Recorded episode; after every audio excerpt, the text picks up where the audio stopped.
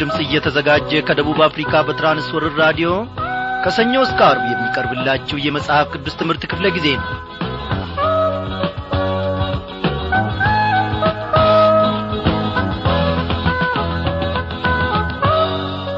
ሰላሙን በጎነቱን ቸርነቱን እግዚአብሔር አምላካችን ለእያንዳንዳችን ሳያጓድል እያካፈለን ሳምንቱን ሙሉ ከቃሉ ማድ እየመገበንም እነሆ ለዚህች ለተወደደች ምሽት ደርሰናል።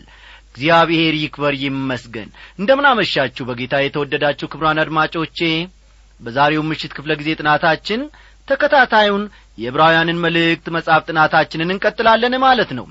በዛሬው ምሽት ክፍለ ጊዜ ጥናታችን እንግዲህ ጀምረነው የነበረውን የምዕራፍ አሥራ አንድ ትምህርትን ዛሬ እናጠናቅቃለን ማለት ነው። በእውነት እግዚአብሔር አምላካችን ከዚህ ከዕብራውያን ምዕራፍ አሥራ አንድ ስለ እምነት ብዙ ብዙ ነገርን አስተምሮናል። እግዚአብሔር አምላካችን ብዙ ነገርን ማስታጥቆናል። ስለዚህም ደግሞ በውጊያው ሜዳ ተገኝተን እንደ እግዚአብሔር ፈቃድ መዋጋትና ማሸነፍ ያለብን እኔና እናንተ ነን። እግዚአብሔርን ብቻ እንመልከት ወገኖቼ። እስቲ የዛሬውን ዝግጅታችንን በዚህ ዝማሬ እንደ ወትሮ ሁሉ እንጀምር። ምስጋናዬው ተቀበለ ከነፍሴ እኔ ተመቸኝ በአገር ባትረፍረፌ ምስጋናዬው ተቀበለ ከነፍሴ እኔ ተመቸኝ በአገር ባትረፍረፌ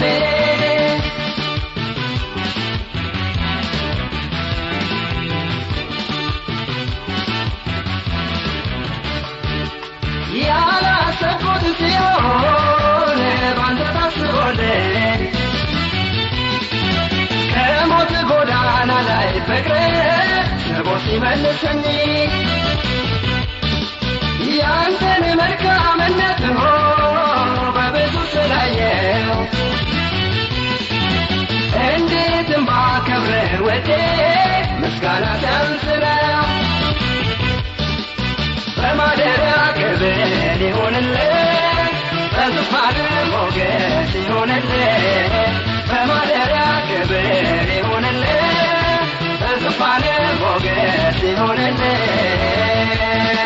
አምልኮዬን በፊት አበዛለሁ ዝማሬ ለክብር እሰዋለሁ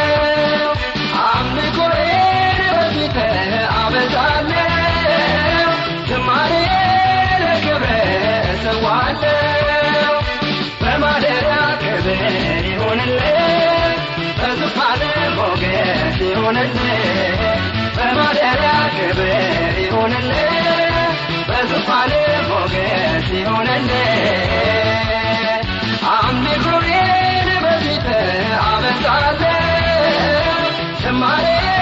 ለክብር እሰዋለሁ አምልኮዬን በፊት አበዛለሁ ዝማሬ ለክብር እሰዋለሁ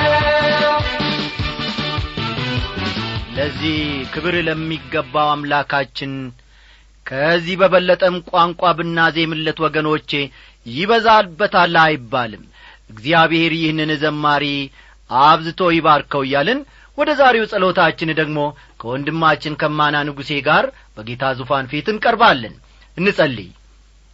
የዘላለም አምላክ የሰራዊት ጌታ እግዚአብሔር ሆይ እናመሰግንሃለን እናከብረሃለን በዚህ ሳምንታት እየተናገርከን ስላለው መልካም ቃልህ ስምህ የተባረከ የተመሰገነ ይሁን። ጌታ ሆይ ከቃልህ እንደምንማረው እምነት ከመስማት ነው። መስማትም ካንተ ቃል እንደሆነ እናውቃለን። ዛሬ እለምንሃለሁ ጌታ ሆይ በዚህ ሳምንታት ስትናገረን የነበረው የእውነት ቃልህ ለእኛም እምነት ይሁንልን በማመን ደግሞ ብርታት ይሁንልን። እግዚአብሔር ሆይ አምነን በተማርነው ቃል ኖረን የምንዋጅ የምንወጣ የምንገባበት ብርቱ ሕዝብ ጉልበት ያለው እምነት ያለው ሕዝብ እንድታደርገን እኔ እለምናሃለሁ እግዚአብሔር አምላካችን ሆይ ይህ ብቻ አይደለም ያለህ ነገር ለእኛ ብዙ ነገር አለ። በዚህ ምሽት የምትናገረን ነገር እኛም ጆሮዎቻችንን ወደ አንተ እናዘነብላለን ልባችንም ላንተ እንሰጣለን። ሕያው ቃልህን ተናገረን። በቀረን ስፍራ ቦታ በጌታ በኢየሱስ ክርስቶስ ስም ሥራን የትንሣኤ ጌታ የናዝሬቱ ኢየሱስ በውስጣችን በመለኮታዊ ኀይልህ በብርታትህ እንድታቆመን እንጸልያለን። በጌታ በኢየሱስ ክርስቶስ ስም አሜን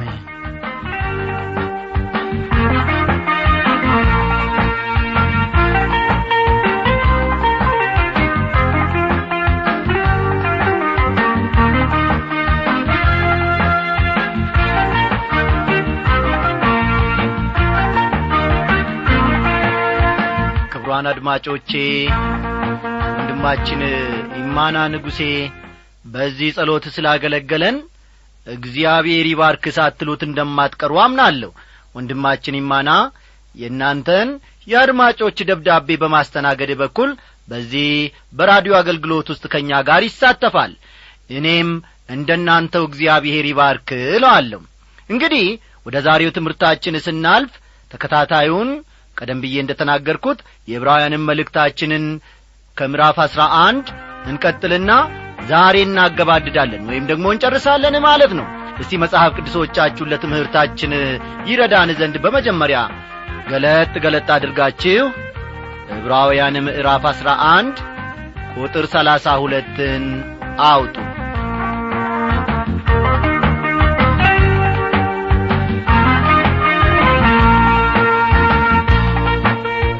ቃሉ እንዲህ በማለት ይጀምራል። እንግዲህ ምን እላለው ስለ ጌዴዎንና ስለ ባርቅ ስለ ሳምሶንም ስለ ዮፍታሄም ስለ ዳዊትና ስለ ሳሙኤልም ስለ ነቢያትም እንዳልተርክ ጊዜ ያጥርብኛል ይላል ይህ የዕብራውያን መልእክት ጸሐፊ። በዚህም ሆነ በዚያ ወገኖቼ ቢኬድ ብዙ የእምነት አርበኞችን ታሪክ ከብሉይ ኪዳን ማቅረብ እንደሚቻል ጸሐፊው ተረድቷል ለዚህም ነው የቱን አንስቼ የቱን ስልተው ስለ ሁሉ ባወራ ደግሞ ጊዜ ያጥርብኛል የሚለው ልብ አድርጋችሁ እንደሆነ እዚህ ላይ የተጠቀሱት ሰዎች በሙሉ መሪዎች ነበሩ። ለምሳሌ ያክል ጌዴዎን ባርቅ ሳምሶን ዮፍታሄ ዳዊት እና ሳሙኤል ሕዝብን በመምራት ላይ ነበሩ። ሁሉም ለእግዚአብሔር የሚዋጉት ውጊያ ነበራቸው። ሁሉም ደግሞ ድል ያደረጉት በእምነት ነበር። ወገኖቼ ስለዚህ ጉዳይ አንድና ሁለት ጊዜ ሳይሆን ደግመን ደጋግመን ብንማረውና ብንመለከተው እጅግ ደስ ያሰኛል። ስለ እያንዳንዳቸው ለማንሳት ጊዜ አይበቃኝም። ጌዲዮንን በተመለከተ ግን ጥቂት መናገር እፈልጋለሁ። ጌዲዮን እምነተ ደካማ በመሆኑ ነበር የሚታወቀው። ይህንም ባለፈው ምሽት ክፍለ ጊዜ ጥናታችን ተመልክተናል። ታዲያ ምን ነው ትላንትና ተምረናል ዛሬስ ተደገመ እንዳትሉ። ጌታ መንፈስ ቅዱስ ይህ እንዲሆን ደግሞ ምክንያት አለው። ለአንደኛው ወንድሜ ወይንም ደግሞ ለሌላ እህቴ ይህ ቃል በጣም ያስፈልጋታልና እግዚአብሔር እንዲህ እንዲሆን አድርጓል። እስቲ ወዳጆቼ ራሳችንን ከጌዴዎን ጋር እስቲ እናስተያይ። ጌዴዎን እምነተ ደካማ ሰው በመሆኑ ነበር የሚታወቀው ብለናል። በኋላ ግን ሜዶናውያን እስራኤልን አስጨንቀው ይገዙ በነበረበት ዘመን አስተዋላችሁ? ሜዶናውያን ክፉኛ እስራኤልን አስጨንቀው ይገዙ በነበረበት ዘመን ጌዲዮን በመሪነት ሥልጣን ላይ ነበር። እስራኤላውያን ሜዶናውያንን ከመፍራታቸው የተነሣ እህላቸውን እንኳን በግልጽ መውቃት ትተው ነበር። ኑሮአቸው የድብቅ ኑሮ ነበረ። ጌዲዮንም እንዲሁ ከሕዝብ ዐይን ተሸሽጎ እህል ይወቃ በነበረበት ጊዜ ነበር የእግዚአብሔር መልአክ የተገለጠለትና አንተ ጽኑ ኃያል ሰው ያለው። አስተዋላችሁ? ጌዲዮንም ቢሆን እንዲሁ ከሕዝብ ዐይን ተሸሽጎ ተደብቆ እህሉን ሲወቃ በነበረበት ጊዜ የእግዚአብሔር መልአክ ተገለጠለትና ምን አለው? አንተ ጽኑ ሀያል ሰው አለው። ተመልከቱ። አንድ እምነተ ቢስ አንድ እምነተ ደካማ አንድ እምነቱ የላላ ሰው ፈሪ ሰውን የእግዚአብሔር መልአክ ተገልጦ ሀያል ሰው ሲለው ምን ይሰማችኋል? የሚገርም ነው። ገዲዮን ፈሪና እምነት የሌለው እንደ ነበር በሚገባ እሱ ራሱን ያውቅ ነበር። አስተዋላችሁ አይደል? ፈሪና እምነት የሌለው እንደ ነበር ገዲዮን ራሱ በሚገባ ያውቅ ነበር ራሱን። ስለሆነ መልአኩ የሚናገረው ለእርሱ መሆኑን መቀበል አልቻለም አዳገተውም። እንዴ! እኔ እኮ ገዲዮን እምነት የሌለኝ ፈሪ ቦቅቧቃ ሰው ነኝ እኔ እንዴት መልአኩ አንተ ጽኑ ኃያል ሰው ብሎ ለእኔ ይናገረኛል? ተሳስቶ ነው እንዴ? በማለት ራሱን በራሱ ጥያቄ ውስጥ ከተተ።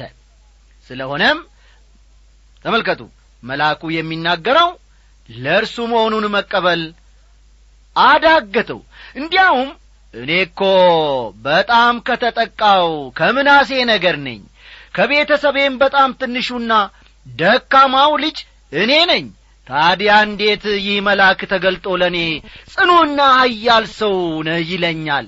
በማለት ራሱን ደግሞ ደጋግሞ ጠየቀ።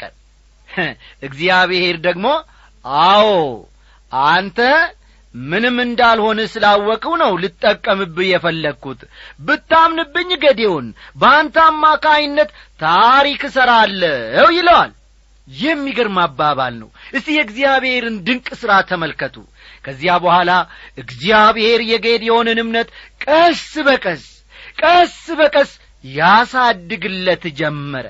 ከዚህ እምነቱ የተነሣ ነበር ጌዲዮን ሦስት መቶ ሰዎችን ይዞ የሚዲያምን ሰራዊት ያንን ኀያሉን ጥኑ ጦር ሰራዊት ድል ለማድረግ የተነሣውና የቻለው እግዚአብሔር ይክበር ይመስገን።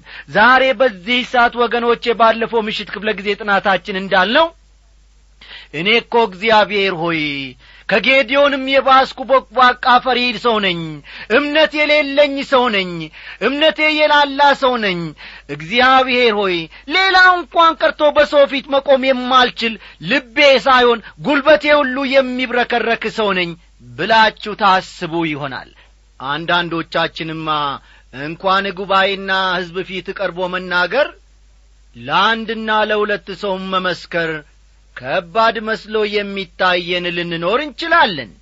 ብዙ ክርስቲያኖች እግዚአብሔር ትልልቅ ሥራዎችን የሚሠራው በትልቅ ስብሰባዎችና በትልልቅ ሰባኪዎች እንደሆነ አድርገው ያስባሉ።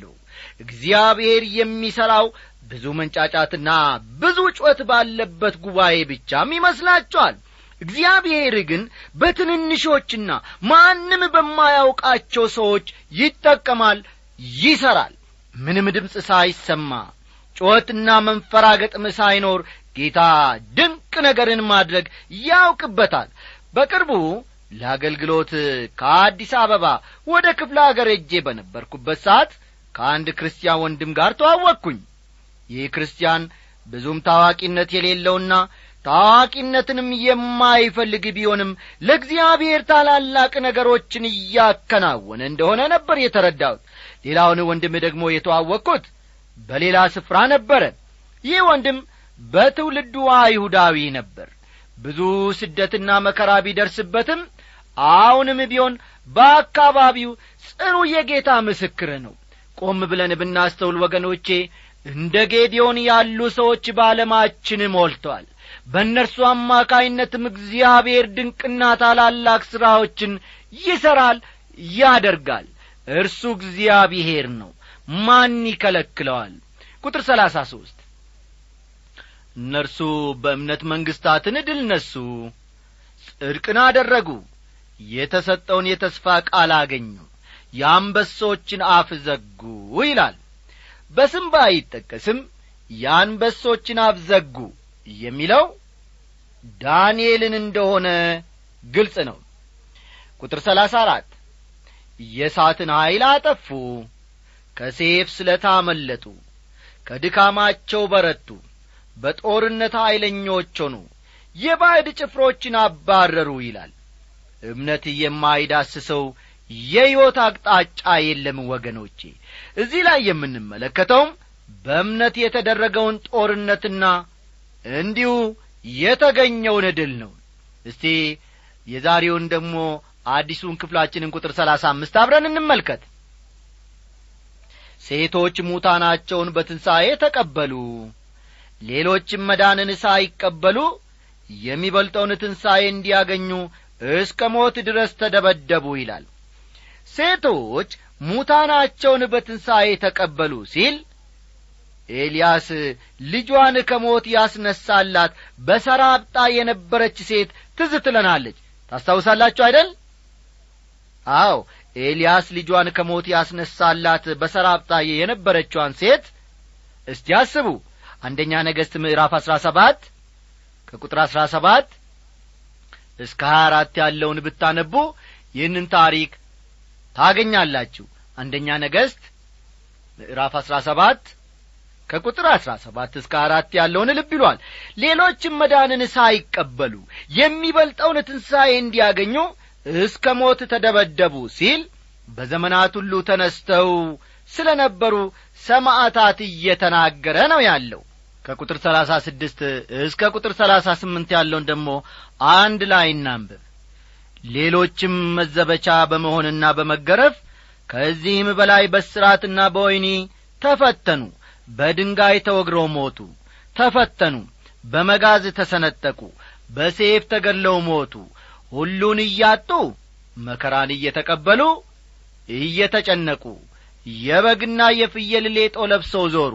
ዓለም አልተገባቸውምና በምድረ በዳና በተራራ በዋሻና በምድር ጉድጓድ ተቅበዘበዙ ይላል። እዚህ ላይ የተነሱት ደግሞ ወይም የተጠቀሱት ከበፊተኞቹ የተለዩ ናቸው። እነዚህ እንደ በፊተኞቹ ድልን አላገኙም። ወደ አደባባይ ወጥተው ለእግዚአብሔር ታላላቅ ሥራን ያከናወኑም አይደሉም።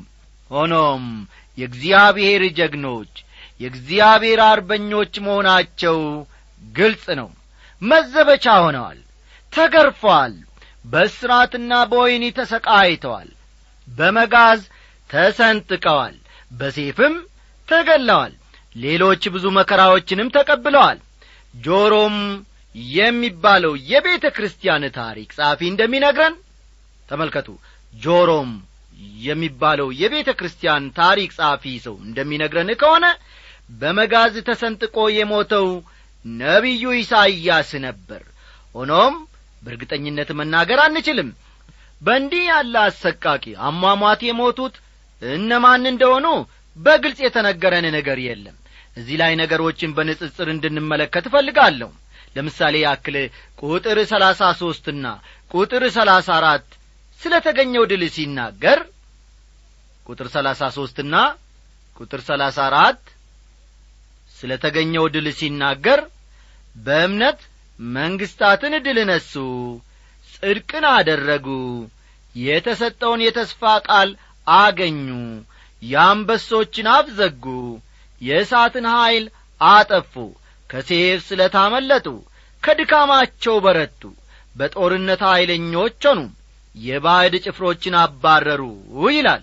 ቁጥር ሰላሳ ሰባት ላይ ደግሞ የተጠቀሱት ወገኖች ግን ምንም እንኳ የእምነት ሰዎች ቢሆኑም ሞትና መከራን ተቀብለዋል አንደኛው ወገን በእምነት ከሞት አመለጠ። ሌላኛው ወገን ግን እምነቱን እንደ ያዘ ሞቷል ማለት ነው። ለዚህ የምንሰጠው ገለጻ ምንድን ነው ለምንድን ነው ቅዱሳን የተለያየ መከራ የሚደርስባቸው? በጥሩ ጤንነት እስካለንና ነገሮች መልካም እስከሆኑልን ድረስ ሌሎችን በተመለከተ እግዚአብሔር እየፈተናቸው ነው ማለት ቀላል ነው። መዘንጋት የሌለብን ግን እነዚያ ወገኖች በተለያየ ችግርና መከራ እያለፉ ያሉት በእምነት መሆኑን ነው። በመከራው ውስጥ ጽናት የሰጣቸውም እምነታቸው መሆኑን እንረዳለን። ምንም እንኳ ቀኑ ቢጨልምም ሌሊቱም ቢረዝምም መከራውም ቢከብድ ምንም የብርሃን ፍንጣቂ ባይታይም እነዚህ ወገኖች ግን በእግዚአብሔር ለመታመን ልባቸውን አዘጋጅተዋል። የእግዚአብሔር መልአክ በሚፈሩት ሰዎች ዙሪያ ይሰፍራል ያድናቸውማል። ጻድቃን ጮኹ እግዚአብሔርም ሰማቸው ከመከራቸውም ሁሉ አዳናቸው የሚለውን ቃል ከመዝሙር ሰላሳ አራት እየጠቀሱ መናገር ቀላል ነው ወገኖቼ መዝሙር ሰላሳ አራት ቁጥር ሰባት አሥራ ሰባትን ተመልከቱ። በመሠረቱ ይህ ቃል ወይም አባባሉ እውነት ነው። እግዚአብሔር እንደዚያ እንደሚያደርግ ማምናለሁ። ግን ግን ስለ ሌሎቹ ምን ታስባላችሁ? ከሴፍ ስለት ስላመለጡት ወገኖች ምን ታስባላችሁ? ምንስ ትላላችሁ? ነቢያት በለስላሳ መንገድ አልነበረም የተጓዙት ሁላችንም እንደምናውቀው እስጢፋኖስ የመጀመሪያው ክርስቲያን ሰማዕት ነበር። በድንጋይ ተወግሮ ከመገደሉ በፊት የጻዲቁንም መምጣት አስቀድሞ የተናገሩትን ገደሏቸው። እናንተም አሁን እርሱን አሳልፋችሁ ሰጣችሁት ገደላችሁትም በማለት ነግሯቸው ነበር።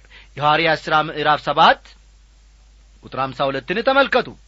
የሐዋርያት ሥራ ምዕራፍ ሰባት ቁጥር አምሳ ሁለት ጌታ ኢየሱስ ክርስቶስ የጤርሴሱ ሳውልን ለአገልግሎት በጠራው ጊዜ ስለ ስሜ ስንት መከራ ሊቀበል እንዲያስፈልገው እኔ አመለክተዋለሁና በማለት ተናግሮለት ነበር። አስተዋላችሁ አይደል?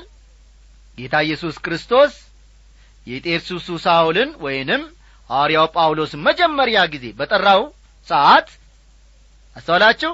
ለመጀመሪያ ጊዜ ሐዋርያ ጳውሎስን ጌታ ኢየሱስ ክርስቶስ ለአገልግሎት በጠራው ጊዜ ምን አለው?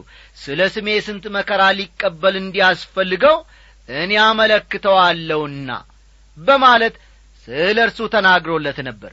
የሐዋርያት ሥራ ምዕራፍ ዘጠኝ ቁጥር አሥራ ስድስትን መመልከት ይቻላል። ለሌሎች በእርሱም ለሚያምኑም ቢሆን በዓለም ሳላችሁ መከራ አለባችሁ። ነገር ግን አይዟችሁ እኔ ዓለምን አሸንፌዋለሁ በማለት ነግሯቸዋል። ዮሐንስ አሥራ ስድስት ቁጥር ሰላሳ ሦስትን ተመልከቱ። ዮሐንስ ወንጌል ምዕራፍ አሥራ ስድስት ቁጥር ሰላሳ ሦስትን ልብ ይሏል። ጳውሎስና በርናባስ በሐዋርያዊ ተልኳቸው ጊዜ ለሚያገኟቸው አማኞች ሁሉ የደቀ መዛሙርቱን ልብ እያጸኑ በሃይማኖትም ጸንተው እንዲኖሩ እየመከሩና ወደ እግዚአብሔር መንግሥት በብዙ መከራ እንገባ ዘንድ ያስፈልገናል በማለት ያበረታቷቸው ነበር። የሐዋርያት ሥራ ምዕራፍ አሥራ አራት ቁጥር ሀያ ሁለትን ተመልከቱ። ወገኖቼ በእምነት ድል ያደረጉ በእምነት ከሞት ያመለጡ የመኖራቸውን ያክል እምነታቸውን ጠብቀው በመከራ ያለፉ እምነታቸውን ጠብቀው የተገደሉም ወገኖች መኖራቸውን መዘንጋት የለብንም። በአሁኑ ዘመን በተለያየ መከራና ችግር ውስጥ በማለፍ ላይ ላሉ ሁሉ ሐዋርያው ጴጥሮስ ሲናገር ወዳጆች ሆይ በእናንተ መካከል እንደ እሳት ሊፈትናችሁ ስለሚሆነው መከራ ድንቅ ነገር እንደ መጣባችሁ አትደነቁ።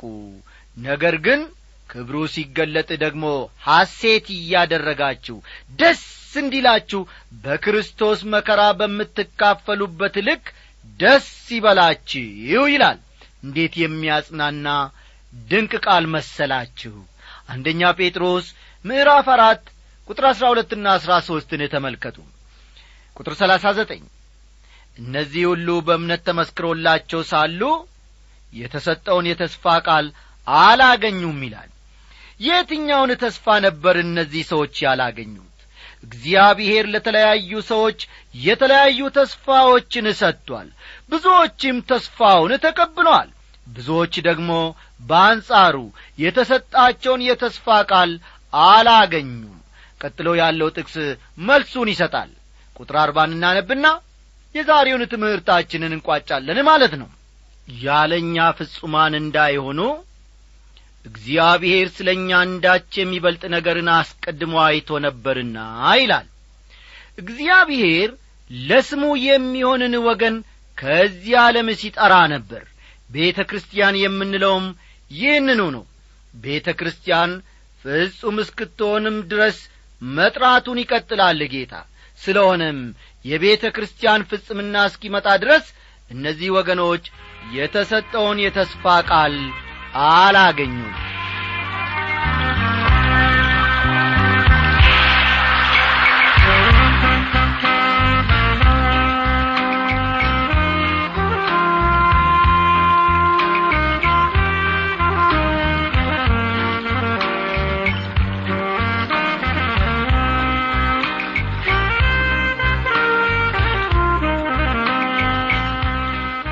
ወዳጆቼ ስለ ነበረን ጊዜ እግዚአብሔርን እጅግ አድርገን እናመሰግናል አምላኬ ተባረክ። ባለኝ ነገር ሁሉ ይለኛል። ዘመኔን በማለት ጌታዬ ተባረክ። በእጅ ሥራ ሁሉ ይለኛል። ዘመኔን ካንተ የወሰድኩት ከእጅህም የተቀበልኩት ኃላፊ ርስቴንም የሞላው የአብህ የተወደደ በአት ሁሌ ያነቃኛል በረከትን ያወራለኛል በቤቴ ቃልህን ሲናገር ተፊራ ያሰብኩት ነገር እንዳንተ ማኖ የገነነ በስራ ፍጹም የከበረ የአፍሪካ እጅግ የነጠረ ሰማና ባሪያህን ወደደ እንዳንተ ማኖ የገነነ በስራ ፍጹም የከበረ የአፍሪካ እጅግ የነጠረ ሰማና ባሪያህን ወደደ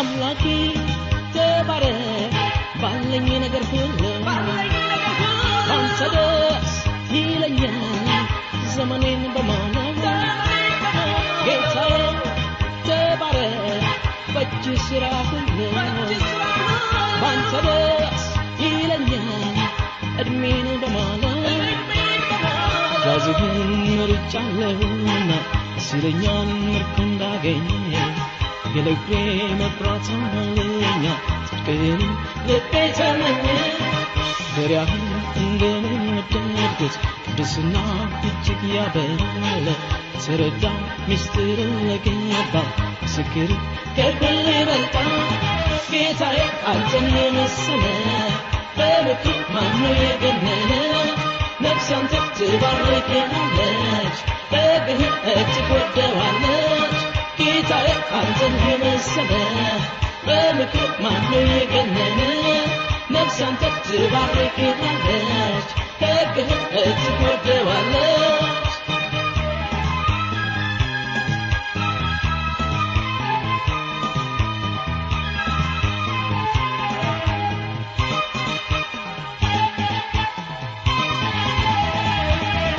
አምላኬ ተባረክ ባለኝ ነገር ሁሉ ባንተ ደስ ይለኛል ዘመኔን በማለት ጌታዬ ተባረክ።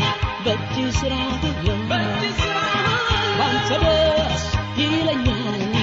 እድሜን በማለት ልቅሶ ዘር የዘራሁት ያለ ደስታ ማሌ ለቀማለ ቤባንተ ሌደስ ይለዋል።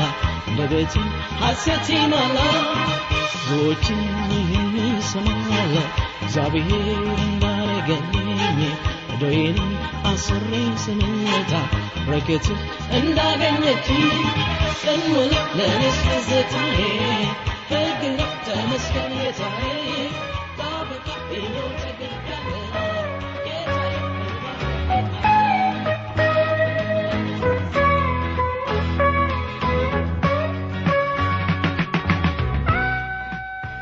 አድማጮቻችን እስካሁን ስታዳምጡት በነበረው ዝግጅቶቻችን እንደተባረካችሁ እናምናለን። አስተያየት ወይም ጥያቄ ካላችሁ ለመጽሐፍ ቅዱስ በራዲዮ ዝግጅት ክፍል የመልእክት ሳጥን ቁጥር 1366 አዲስ አበባ ብላችሁ ብትጽፉልን ይደርሰናል። በሚቀጥለው ክፍለ ጊዜ በተመሳሳይ ዝግጅት እንደምንገናኝ ተስፋ እናደርጋለን። እስከዚያው ደናደሩ ጌታ በነገር ሁሉ አብዝቶ ይባርካችሁ